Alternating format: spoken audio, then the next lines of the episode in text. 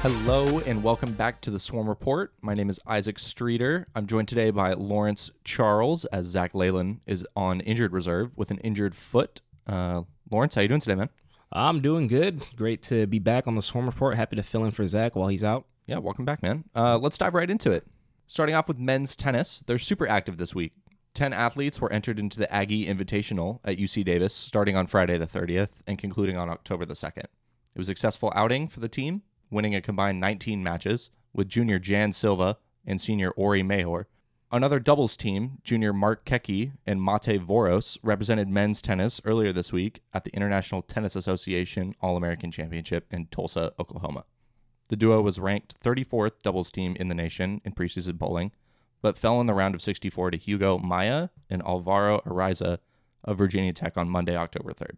The rest of the team will continue to compete at the ITA Northwest Regionals starting on Thursday, the 6th at UC Berkeley. Women's tennis also opened up play on the 30th at the California Fall Invitational at UC Berkeley. Women's golf had another successful outing at Evie Autumn Invitational in Virginia Beach. The team took home a fourth place finish out of 15 teams. Sophomore Caitlin Maurice led the pack of Hornets with an eighth place finish, while junior Jennifer Koga stumbled, finishing 53rd. Men's soccer is on a bit of a skid. On Saturday the 1st, they dropped their first Big West Conference game to UC San Diego. This game was my first opportunity to take a close look at men's soccer this year, as I filled in for our normal beat writer Hugo while he was away.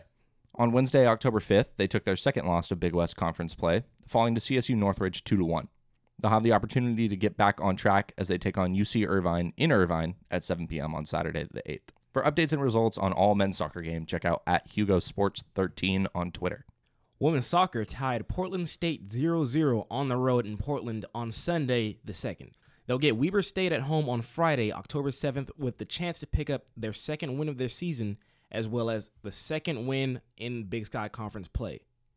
Softball started fall ball play on Saturday, October 1st, versus University of Nevada, Reno and Sonoma State. No stats were recorded, as these were simply exhibition games to loosen up before the real action gets started in the spring. More exhibition games will continue at Shea Stadium on Saturday the 8th, taking on Folsom Lake College as well as Simpson College.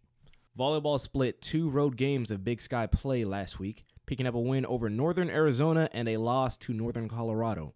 Special shout out to libero Katie Cardano, who set a program record with 43 digs in one single match and picked up Big Sky Defensive Player of the Week. Catch Cardano and the rest of the volleyball team home on Thursday, October 6th at 7 p.m. as they take on Montana. Follow at Mila Booth, our volleyball beat writer, on Twitter for more updates. Football continues to roll with a 49 21 win over Cal Poly.